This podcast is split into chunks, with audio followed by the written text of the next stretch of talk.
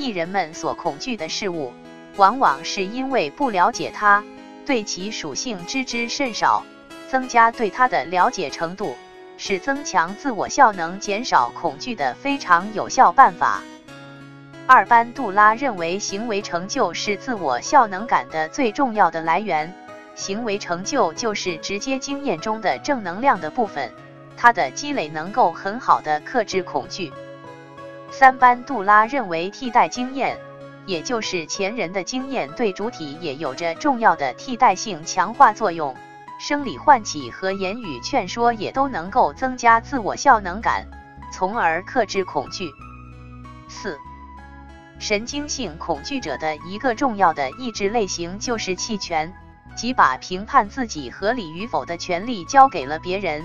只有得到别人的认可，才能够把自己合理化。其实人不可能得到所有人的认可，所以诉求所有人都认可是一种贪求。是永远不可能完成的任务，所以要全，即用自己的方式看待自己，才能够真正把自己合理化。把自己合理化也是自我效能的来源之一。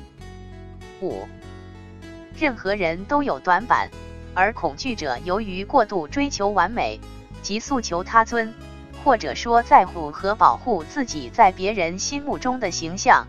所以时常会有意无意的去掩饰自己的所短，犹如掩耳盗铃一样，回避自己所厌恶的情况。与之相对应的心理应对策略，则是坦诚面对、坦面，真正把弄虚作假的东西还原为其真实面目，自我效能感就会被生产出来，替代原来的恐惧。六、恐惧真正生成于因为打触对自己可能不利的威胁。而采取的遁形举动，其实自己并非不能够胜任，而是盲目的触遁威胁所致。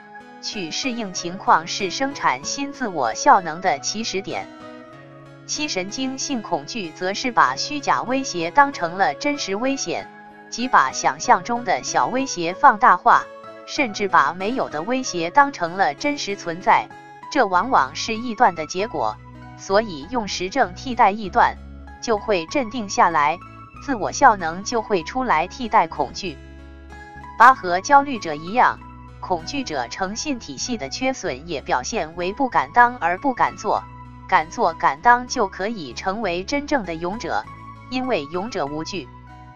总之，恐惧是由于针对值的短板进行掩饰和假的威胁进行提前回避，使得精力和能量的内耗。从而导致勇气和自信心不足，生产功用感并转化为效能感，是解决恐惧的有效办法和执行方案。